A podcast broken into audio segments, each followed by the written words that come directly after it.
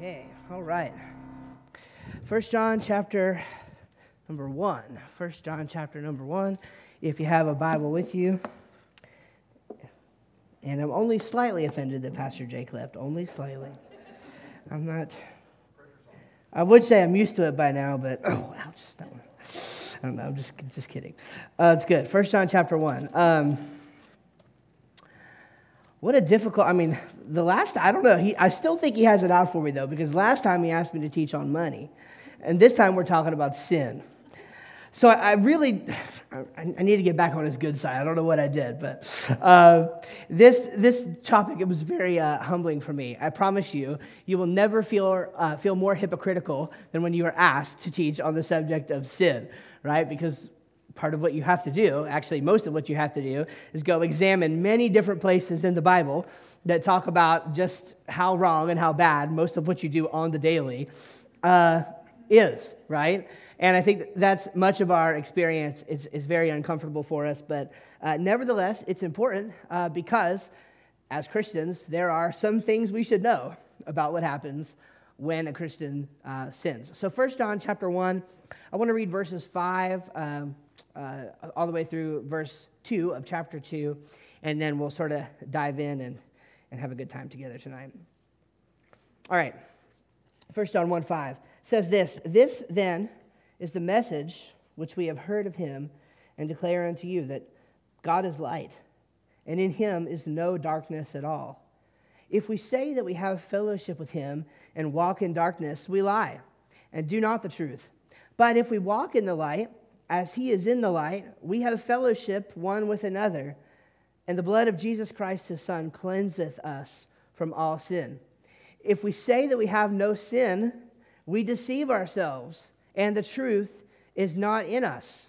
That's an important verse. If we say that we have no sin, we deceive ourselves, and the truth is not in us. But an equally important verse is verse 9. It says this If we confess our sins, he is faithful and just to forgive us our sins and to cleanse us from all unrighteousness.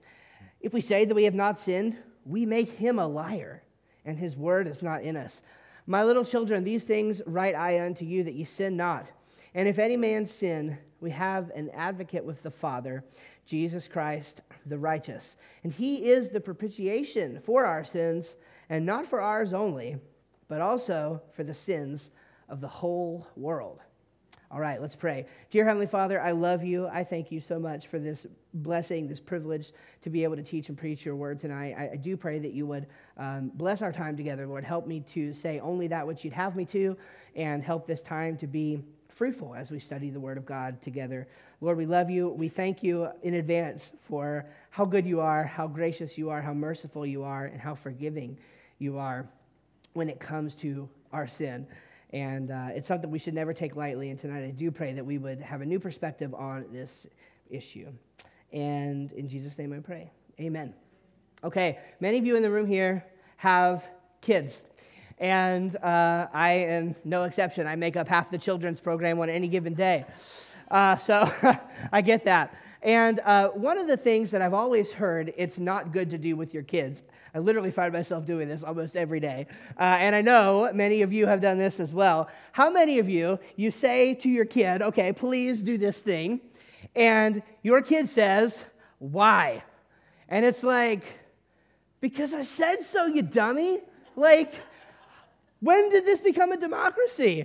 Do it. I asked you to do it. I told you to do it. And so, uh, uh, Riker, I'll never forget this, this one time where he's like, Why do you always yell at me? And it's like, Because the first time I ask you nicely, the second time I ask you uh, like a little bit less nicely, and it gets increased, it's like shades of niceness until it eventually just gets to like literally exploding. Okay? And so it's like, see, if you just do it the first time, uh, we had a talk literally the other night. I sat him down and I'm like, Here's the thing if you would just do it the first time, like my voice would never be raised. None of that, right? Like, you, it would be such a pleasant time. It'd be such a pleasant experience, okay? Maybe I'm being a little too forthcoming about our home life, but, uh, and it's not just Riker either, I promise, but he is the ring leader, so. Um, it, it's, but here's the problem that is arguably a very wrong way of uh, acting. And I better go back because I'm going to make the sound guys have a fit. Okay. Um, yes, it is true to a certain degree. You are the authority, and your kids indeed should listen because you said so.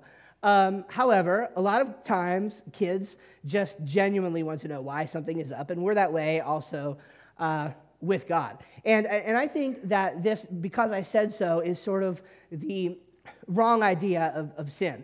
Okay, we, many of us grew up in very uh, traditional, very conservative environments, and nothing wrong with being traditional, nothing wrong with being conservative. Um, a lot wrong with your do's and don'ts checklist defining everything about your Christian walk, your view of God, etc. And uh, I thank God we don't have that problem here. But th- there is a lot wrong with that. And it leads to sort of this carrots and sticks sort of theology. I don't know if you've ever heard the term, but it comes from this mid 19th century depiction of these two uh, donkeys that are, that are being ridden. And the, the, the picture of the one, the one donkey, the rider has like he's dangling a carrot or a turnip or like something in front of it. And so the donkey is chasing it. And then the other one, it's the donkey is not listening and doing what he is told to do. And so the, his rider is beating him with a stick. And so it led to this sort of uh, uh, you know, how folklore and all that happens, but it led to what we now call carrots and sticks, which is basically the carrot is a reward and the stick is a judgment. So it's like, hey, do this really great thing and you'll get a reward for doing it. Hey, do this really bad thing and you'll get the stick for doing it. So reward versus judgment. And is there an element of that, right, to relationship to God? Yes okay? With obedience brings blessing, um, and disobedience brings consequences or cursings, as the Bible uh, talks about quite often. And so, yeah, there is an element to that, but it, it goes a whole lot deeper than that. In other words, it's not fair to reduce the relationship of the, of the Christian to God into such a, a thing. But I think in our daily practice, in our daily lives, we often do this. So, yeah, sure. The topic is what happens when a, when a Christian sins. And there was a couple different ways that you could go about this because, like I said, the Bible mentions sin a lot. it's like everywhere. Um, and so I, I, do, I promise you, I promise you, I will leave you with something that is like ultra practical. It's probably more practical than I'm very comfortable with. Um, but I'm going to make you wade through a little bit of theology to get there. So you will need to listen to inten- a little bit intentionally to, to start with. But I think that what I'm going to give you will be very, very helpful. Now, I don't know why it does this, but this, I, am not kidding you if I could show you this. This clock right here, I think it's actually, yeah, 652, but it's flashing between 652 and 720. I'm not kidding, it's really doing that. So I just had a heart attack just now. Um, I'm like, I know this is a little bit of a long introduction, but I mean, come on, it's not, you know, anyway, so that's, that's kind of crazy. Um, the New Testament specifically, as I was studying through, addresses this issue of sin quite a bit. And it's like, well, wait a minute now. I, I thought we were under grace. Like, I thought the Old Testament was about all that law stuff. And when we go into the New Testament, we're talking about uh, grace. And um, while it is true that we are talking about grace, the New Testament spends quite a bit of time defining for us uh, obedience, right? Like if you were to keep, if you were to keep on uh, reading in First John chapter 2, you would find that it's basically like, look, if, if you don't have any love for the brother, how on earth am I supposed to believe that you have love for God? So there's actually very many strict demands um, placed on the believer, or maybe I should say that the way that the believer will act in his life is evidence of what is going on internally. And so the New Testament's kind of uh, harsh on this stuff. And it's important because the, the point of that is that the destruction that sin causes is not just limited to the unregenerate, right? It's so easy to look beyond the four walls of the church and say, oh boy, you guys are really living in sin, right? But then in our own hearts, in our own lives, we have many of those same problems, maybe even some worse problems than they have outside of the four walls of the church. So how do we how do we think about this? How do we think about this? I like this quote from Dr. Steven Lawson, great Bible teacher. He says this Pharisees are aware of everyone else's sin and oblivious to their own. But a true Christian has a heightened sense of awareness of sin in his own life. Okay? So, do you, as you think about that statement, right, do you identify more with the Pharisee? Are you always looking outward at everybody else?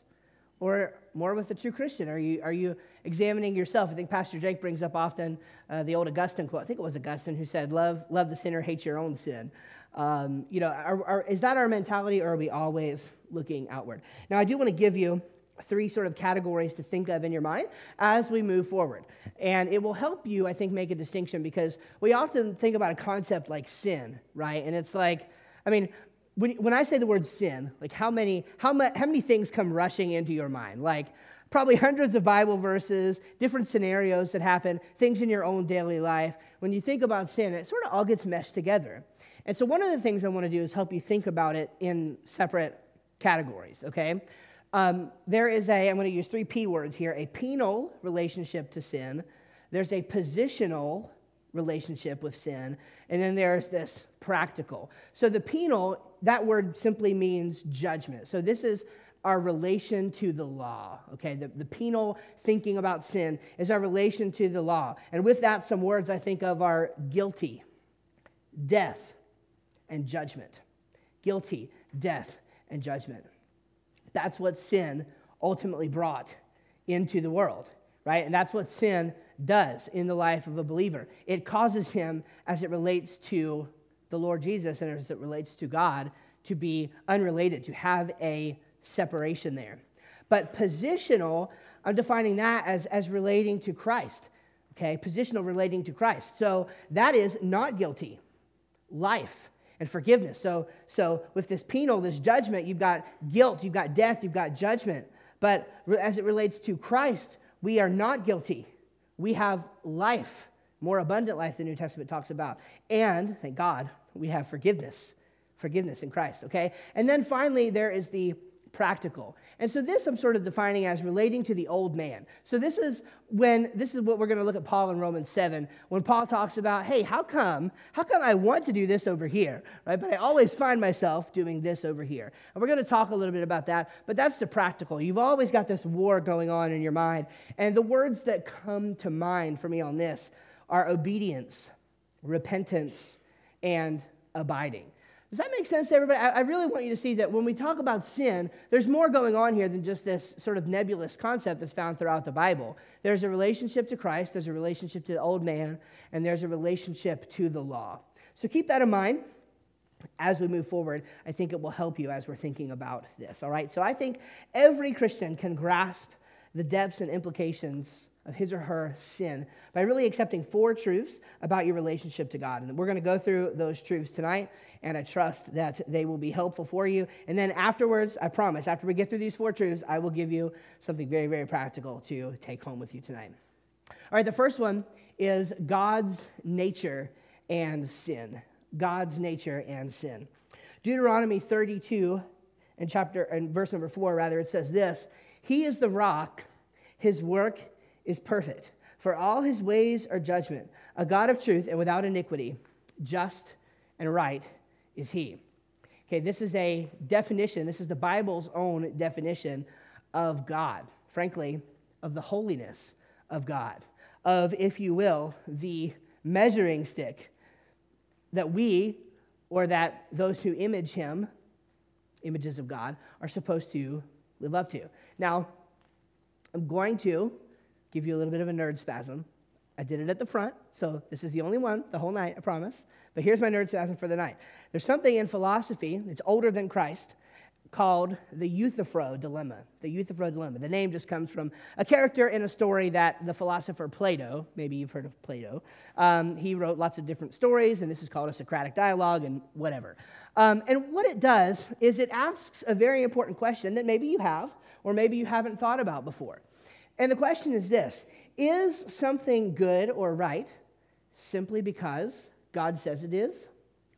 Or does God say something is good or right because something is good or right in itself? Is it by itself good or right? Now, the reason this is a problem is twofold. If it's just that God can willy nilly say whatever he wants is good and right, then, just to use crass, very understandable terms, things like, are there any kids? Things like homosexuality, rape, lying, stealing, things like that. God could have just instead said those things were right, right? So why can't God just name a thing and say that is that is right. And now everybody must abide by this standard, or ta ta for now, you know.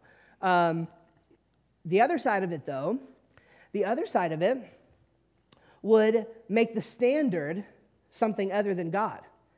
Okay? And that's a problem because God is the creator. God is supposed to be the ultimate standard and measuring line of goodness. In other words, if, if, if um, marriage between a man and a woman, for example, is good in and of itself, okay, then then it doesn't rely on God. It can be that way with or without God, and so God no longer becomes your moral standard. And we want to think and believe, and because that's what the Bible teaches, that God is the moral standard for right and wrong. So this is the thing that lots of people uh, think about. In fact, one of the it's still, I mean, even though this this problem has a solution that I'm getting ready to tell you. Um, even today, many atheists will object to believing in the God of the Bible because of this issue. They still think it's an issue. And the, the solution to the problem is that there is a third way, okay? There's a way out of the dilemma. The way out of the dilemma just happens to be what the Bible itself teaches about God, and that is that God's commands flow from his character, okay? God's commands flow from his perfect nature. So, because the way that God commands things to be, whether in the law or you know in the moral law that's written on our heart, Romans 2 talks about, okay, those things come from the character of God. So if we're to not lie, it's not because God said, Oh, thou shalt not lie.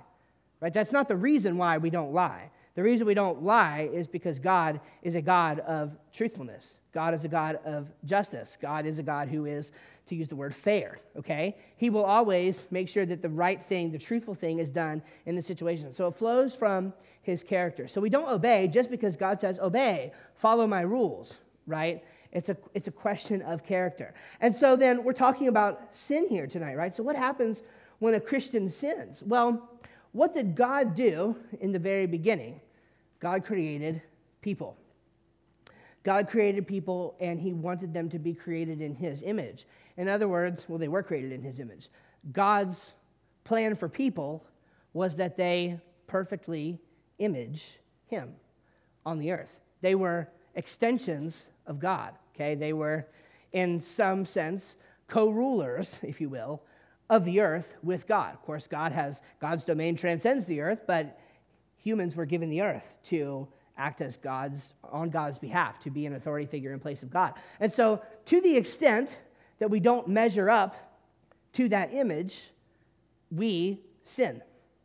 The original word for sin, I'm sure you've heard this, it's an archery term that means miss the mark, okay? The, the picture is a bullseye, and you didn't get in the center of the bullseye, okay? And, and why is that? Well, it's because the center of the bullseye, the standard, is the holiness of God. It's God Himself, it's God's character. That's where it all flows from. And so that means when we don't live up to that, when we lie, when we cheat, when we steal, when we commit murder, when we, when we don't love our brother, when we do all of these things, we are not being consistent with who God is or who God created us to be.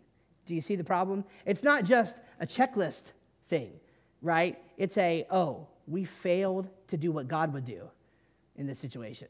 To be a total 90s kid, we failed to do what Jesus would do in this situation, right? You see it? That's, that is what is, is going on. And in fact, um, how many of you, you, you don't have to raise your hand, but if you want to, I think it'd be interesting. How many of you think, or, or were told growing up, that in the Ten Commandments, to take God's name in vain means saying a curse word? I'm the first to raise my hand. Was anybody else taught that? Okay. Okay, I see the, the hands are slowly raising up. Okay, okay. Taking God's name in vain is not a curse word. Now, should we curse? I'm not going to answer that question because Pastor Jake didn't say I had to answer that question. So I'm not going to answer that question. Um, you can let somebody else handle that one. I will say this, okay? It's not talking about uh, curse words. If it were, I would need somebody to tell me exactly what curse words translate between ancient Hebrew and uh, modern English. I would need some help with that. I don't have that. What it's about, the word vain, vanity, has to do with, with emptiness or a, a bit of a false attitude. The idea is that you are not accurately representing God well. And so, when, uh, if you look back in the Old Testament, like what they, what God asked the Israelites to do was not to bear his name in vain. The, the, the, the actual name of God. And if you've never studied that, it's, it's very, very sacred. It's a sacred thing, but it's not the words, it's not the language, it's the actual character of God. It's God's relation. So they were to be the name of God, just like you've heard the term, we're to be the hands and feet of Jesus. Okay, they were to be the name of God to the nations. Okay, they were to represent the one true God to the nations. And by the way, that's our job as well. We still bear the name. We're still not supposed to take the Lord's name in vain okay? But that doesn't necessarily mean saying a curse word, okay? What it means is we're not to take the name of the Lord, we're not to identify with the Lord, with the name of the Lord in vain by acting contrary to his nature and contrary to his commands. So I'll say it this way the gravity of sin is grounded in the goodness of God. The gravity of sin, how bad sin really is, is grounded in how good God really is. Now, how, how did sin enter into creation? Well, this is a big topic, but freedom. Because God didn't just create people to be robots, correct? God wanted people who would decide to freely love Him. And wherever you have freedom, you have the possibility of transgression. If we have freedom to obey, then there is freedom to disobey. And that's where it becomes a choice, right? So that moves us into number two. Number two, which is sin and the law. So first we had the nature of God and sin. Now we had sin and the law. Turn, if you want to, to uh, Galatians 3 24 through 26. I believe we'll have it on the screen as well. Galatians 3 24 through 26, it says this Wherefore the law was our schoolmaster to bring us unto Christ that we might be justified by faith. But after that faith is come, we are no longer under a schoolmaster. For you're all the children of God by faith in Christ Jesus. Okay, Paul talking to the Galatians here. You will, uh, when you start researching the law, if you thought the law was only in the Old Testament, boy, are you wrong. So much of the New Testament is talking about the law. Why was that? Because early Christians or Jewish people and Jewish people had to deal with the law. And so there's all these controversies in the early Christian church, different churches, different groups of people um, that were trying to figure out what, what it really meant to be a Christian. How Jewish is a Christian? Okay? And of course when when when the thing happened with peter and the sheet and the gentiles were brought into the fold boy that really got everybody confused. And so the, the galatians were dealing with this okay? Not not to go all into it. The, the, the galatians were dealing with this issue of do we still keep the law? Is the law essential to salvation? How does this shake out? And the idea here is that the law ultimately was a schoolmaster, which that, that word means um, some translated as guardian. Uh, it could mean a leader, so it sort of led you to. So the law is a human relatable expression of God's character. Does that make sense? Humans are, are sort of, we're not the smartest people in the world oftentimes. And so sometimes we need it to be spelled out for us, right? So the law was a way of spelling it out. Now, God started with 10 commandments then reduced it to three commandments in Malachi. Jesus reduced it to two commandments. And at the time, Jesus reduced it to two. The Pharisees had reduced it to like 600 and it's either 11 or 613. I can't remember. Over 600 laws, okay? The, the Pharisees' idea of the law is not what God wanted to accomplish with the law. The idea of the law was simply to show us what things were and were not consistent with being a child of God. And Jesus was able to boil that down and say, look, if you don't love the Lord your God with all your mind, soul, heart, strength, whatever, and, and, also love your neighbor as yourself, on these two things hang all the law and prophets. So if you're not doing those, you are very much not abiding by the law. So you see, it's actually very, very hard to be a Christian. It's actually very, very hard to not be hypocritical. It's very, very hard to live up to that standard, which is why uh, why we need grace, okay? So we break the law, one way of putting this is to the extent that we don't love God and our neighbor. And I mentioned it already, but 1 John 2 9 through 11 in our text, um, it talks about this as well. So we break the law to the extent that we do not love God and that we do not love our neighbor. But the law was necessary. The law was necessary because without the law, the Bible says that there is no um, uh, sin. Like if there, if there wasn't a law, if God didn't put a law in place to show us, to help us abide by that standard, then we would not be in sin. Question Did Adam and Eve receive instructions from God on what to do before transgressing God's command? Yes or no? Yeah, 100%. Would it be fair? That's a tricky word, but I'll use it for now. Would it be fair for God to have punished them if they did not know? The answer is no, okay? And you say, well, what about people who've never heard? That's a different question. The Bible tells us that the moral law is written on the hearts of people, so we can talk about that sometime. But the point is, is that God lets us know what is wrong and what is right, and it guides us to our need for Him. It guides us to how we have wronged Him, right? I keep coming back to that. What happens when a Christian sins? Well, here's one thing that's for sure the law cannot justify. Okay, the law's job was never to create justification for sin. Now, you don't have to raise your hand with me on this one. I'll raise my hand though. Um, if you were ever taught that in the Old Testament, the way that people were justified is by bringing sacrifices to God and appeasing God. If you were ever taught that, that is also incorrect, okay? The Bible says that even in the Old Testament, people were justified by their faith. Abraham had faith, and it was counted to him for righteousness. Specifically, it says he believed God, and it was counted to him for righteousness, okay? But that's the point. Law, like it wasn't the goat, it wasn't, it wasn't the sacrifices, it wasn't the, the fat that they cut off and burned on the altar. It wasn't any of that stuff that justified. This stuff was just for people to understand how they were supposed to relate to God and how bad it really was.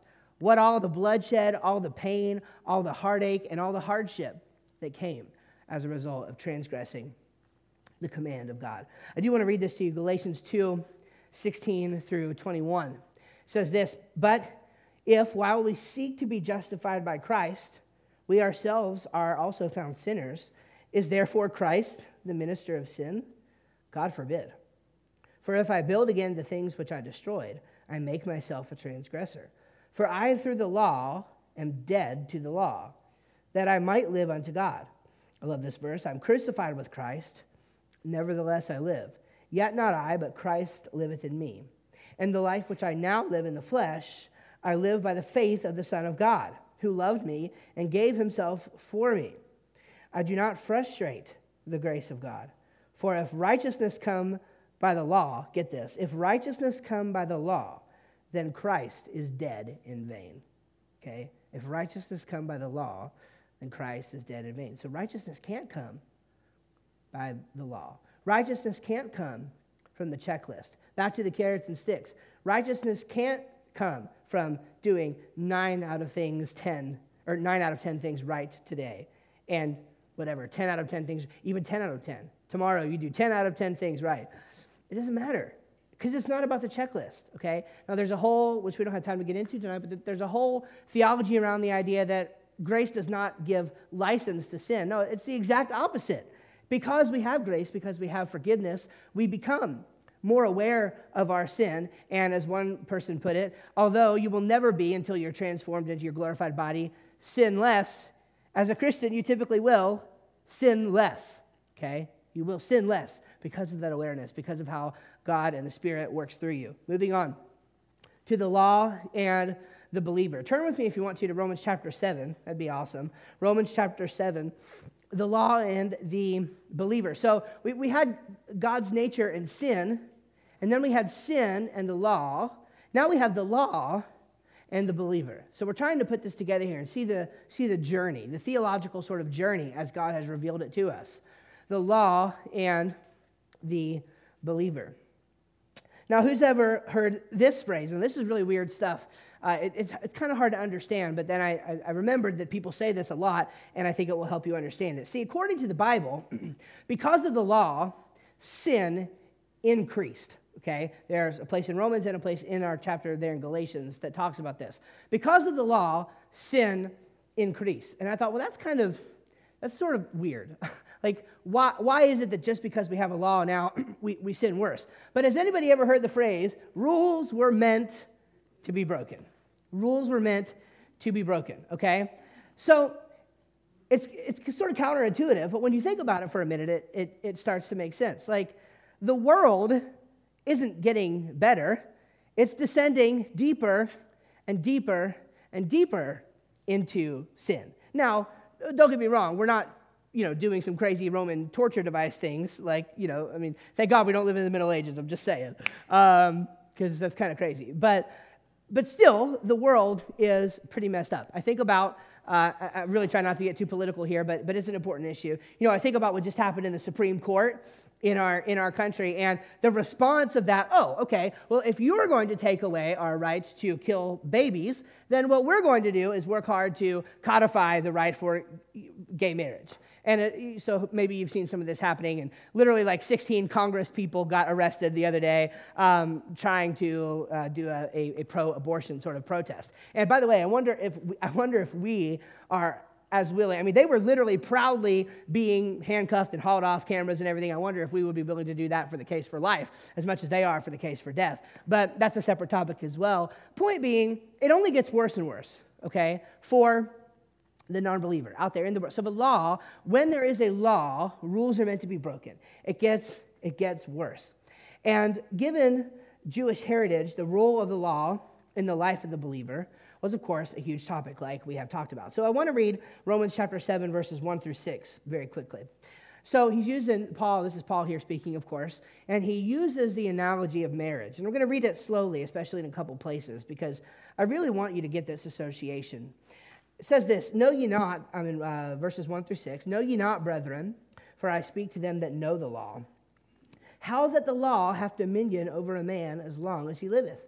For the woman which hath an husband is bound by the law to her husband so long as he liveth. But if the husband be dead, she is loosed from the law of her husband. So then, if while her husband liveth she be married to another man, she shall be called an adulteress. But if her husband be dead, she is free from that law, so that she is no adulteress, though she be married to another man. Wherefore, my brethren, ye are also become dead to the law by the body of Christ, that you should be married to another, even to him who is raised from the dead, that we should bring forth fruit unto God. For when we were in the flesh, the motions of sins which were by the law did work in our members to bring forth fruit unto death. But now we are delivered from the law, that being dead, wherein we were held, that we should serve in the newness of spirit and not in the oldness of the letter.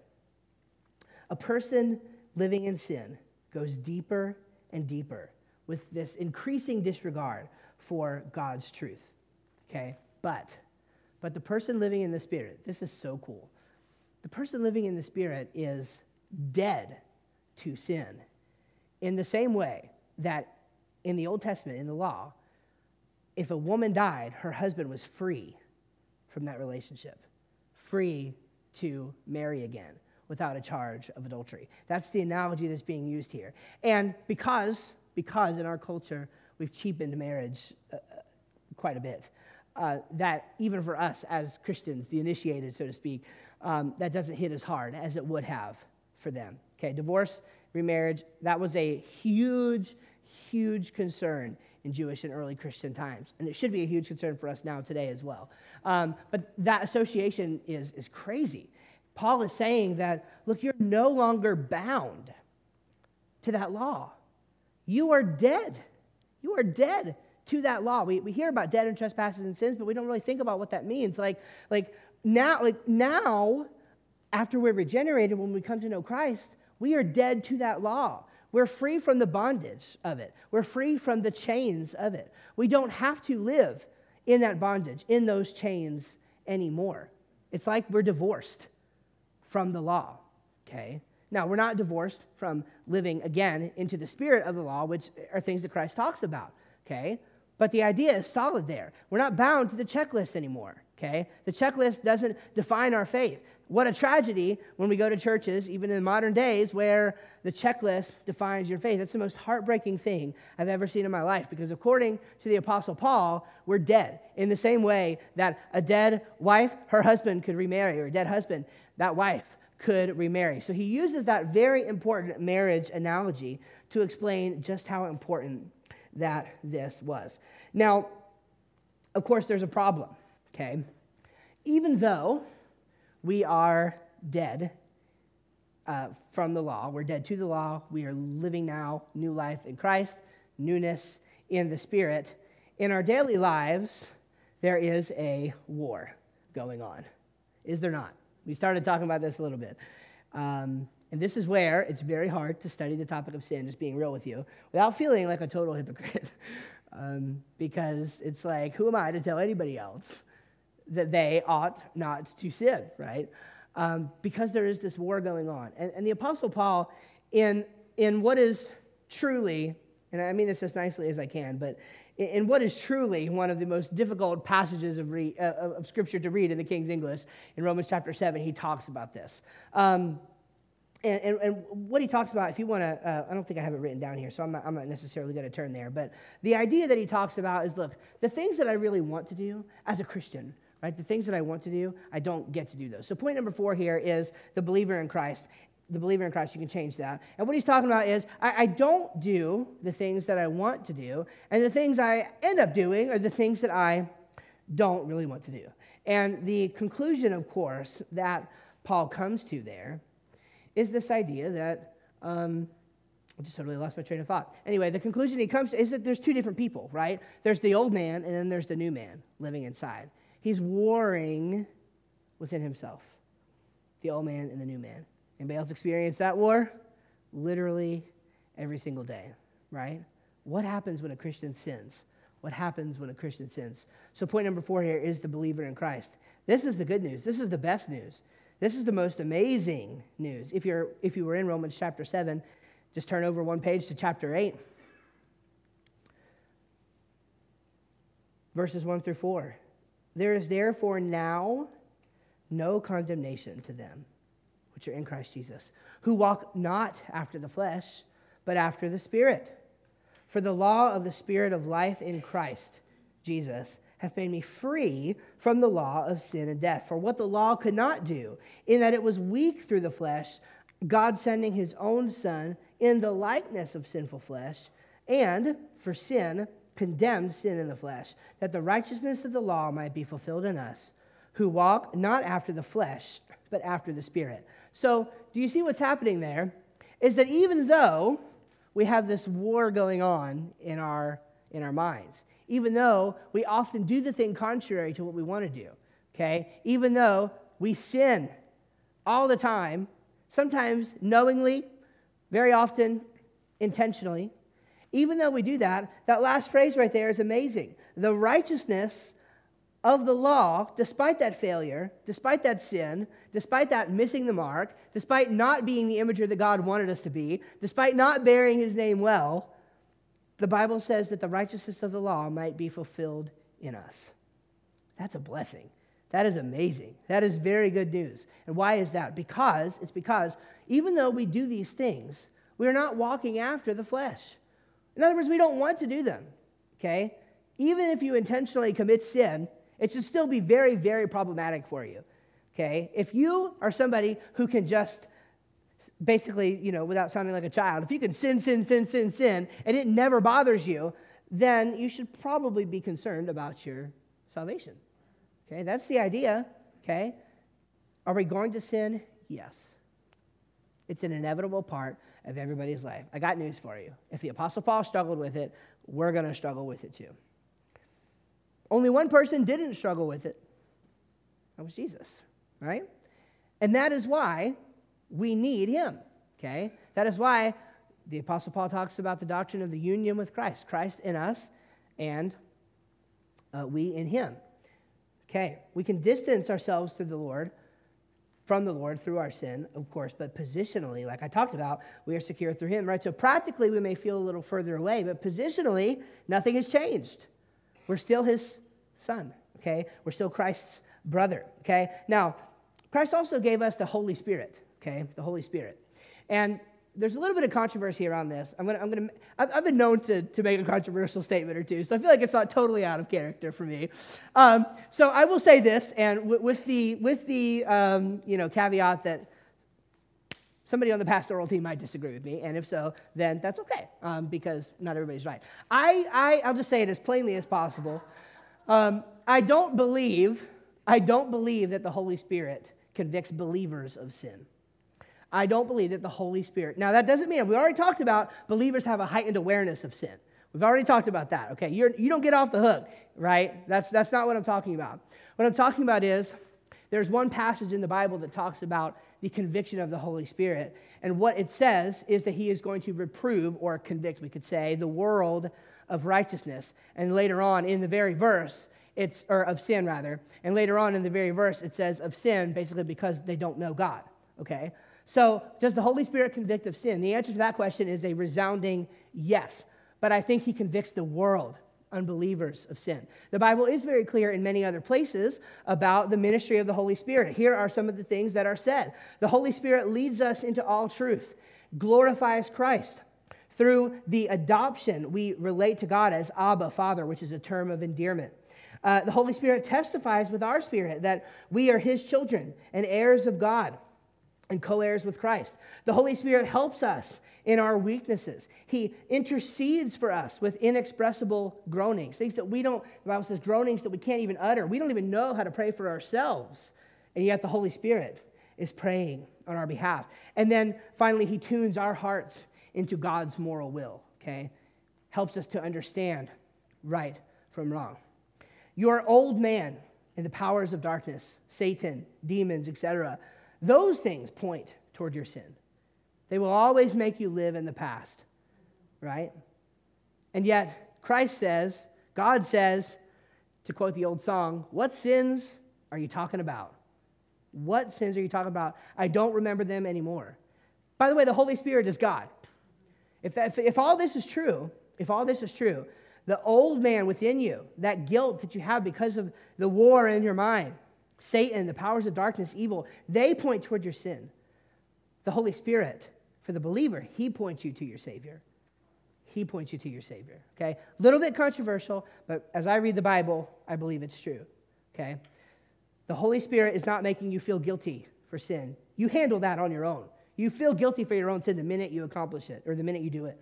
Okay? That's not necessarily from the Holy Spirit, at least I don't think. I think that's from your old man. I think the Holy Spirit the whole time is saying, Why aren't you choosing Jesus? He's better. He's better. Okay? Your new man is better. I love this verse. Romans chapter 5, verses 20 through 21. We're almost done here. It says this Moreover, the law entered that the offense might abound. Remember, we talked about this the, the offense getting worse and worse. But where sin abounded, grace did much more abound. That as sin hath reigned unto death, even so might grace reign through righteousness unto eternal life by Jesus Christ our Lord. Let me give you three very quick bits of practical application here. Really, they're all wrapped into one. I call this a little bit of spiritual CPR, okay? It doesn't get any more practical than this right here. And there are references, I'm not going to read them, but you can write them down if you want to. Remember these and go back to these, I think, often. Uh, I, I, like the term, I like, I like thinking of it as far as CPR because sometimes sin makes you feel like you just can't breathe. It really does. And yet you have new life in Christ.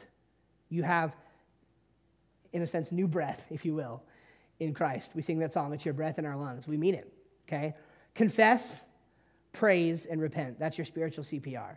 Confess, praise, and repent. By the way, sin's inevitable. I hope you didn't think this was a lesson on how to sin less because it's impossible, right? I mean, apart from Christ, yeah, you'll eventually get better and, and, and, better as you go on, hopefully, but some people don't. Some people don't, okay? This is not 10 ways to sin less in your daily life, okay? This is not the message. It's what happens when a Christian sins. A Christian is going to sin. The way that you react to that is found in this, the spiritual CPR. Confess. Confess your sins unto God. We read that already. And then praise. Psalm 51 is a psalm entirely of David's sort of remorse. It's his remorsefulness, it's his repentance about what happened on the rooftop that day with Bathsheba.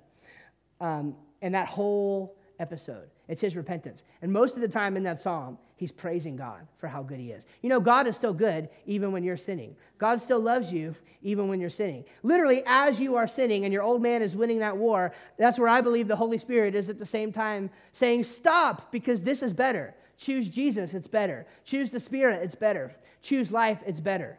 No matter what the sin is, life is always better. So praise God in the middle of it because of how good He is, because of how gracious and forgiving He is. And then the last one is just repent. Look, ultimately, that's the message. Repent. Repent. You, re- you will find that word a ton in the New Testament. Repent. That means to turn. That means to turn. Turn away from sin. You don't have, you know, whatever that pet sin is, you don't have to keep doing it. You're not a slave to it. You're dead in the same way that you are freed from the covenant of a, of a wife or a husband who has died. Just like that, Paul made that connection. You are dead in that regard. You don't have to keep choosing it. So confess, praise God for his forgiveness, and then continue to repent. All right, let's pray. I'll let Matt do whatever Matt does, and we'll go from there.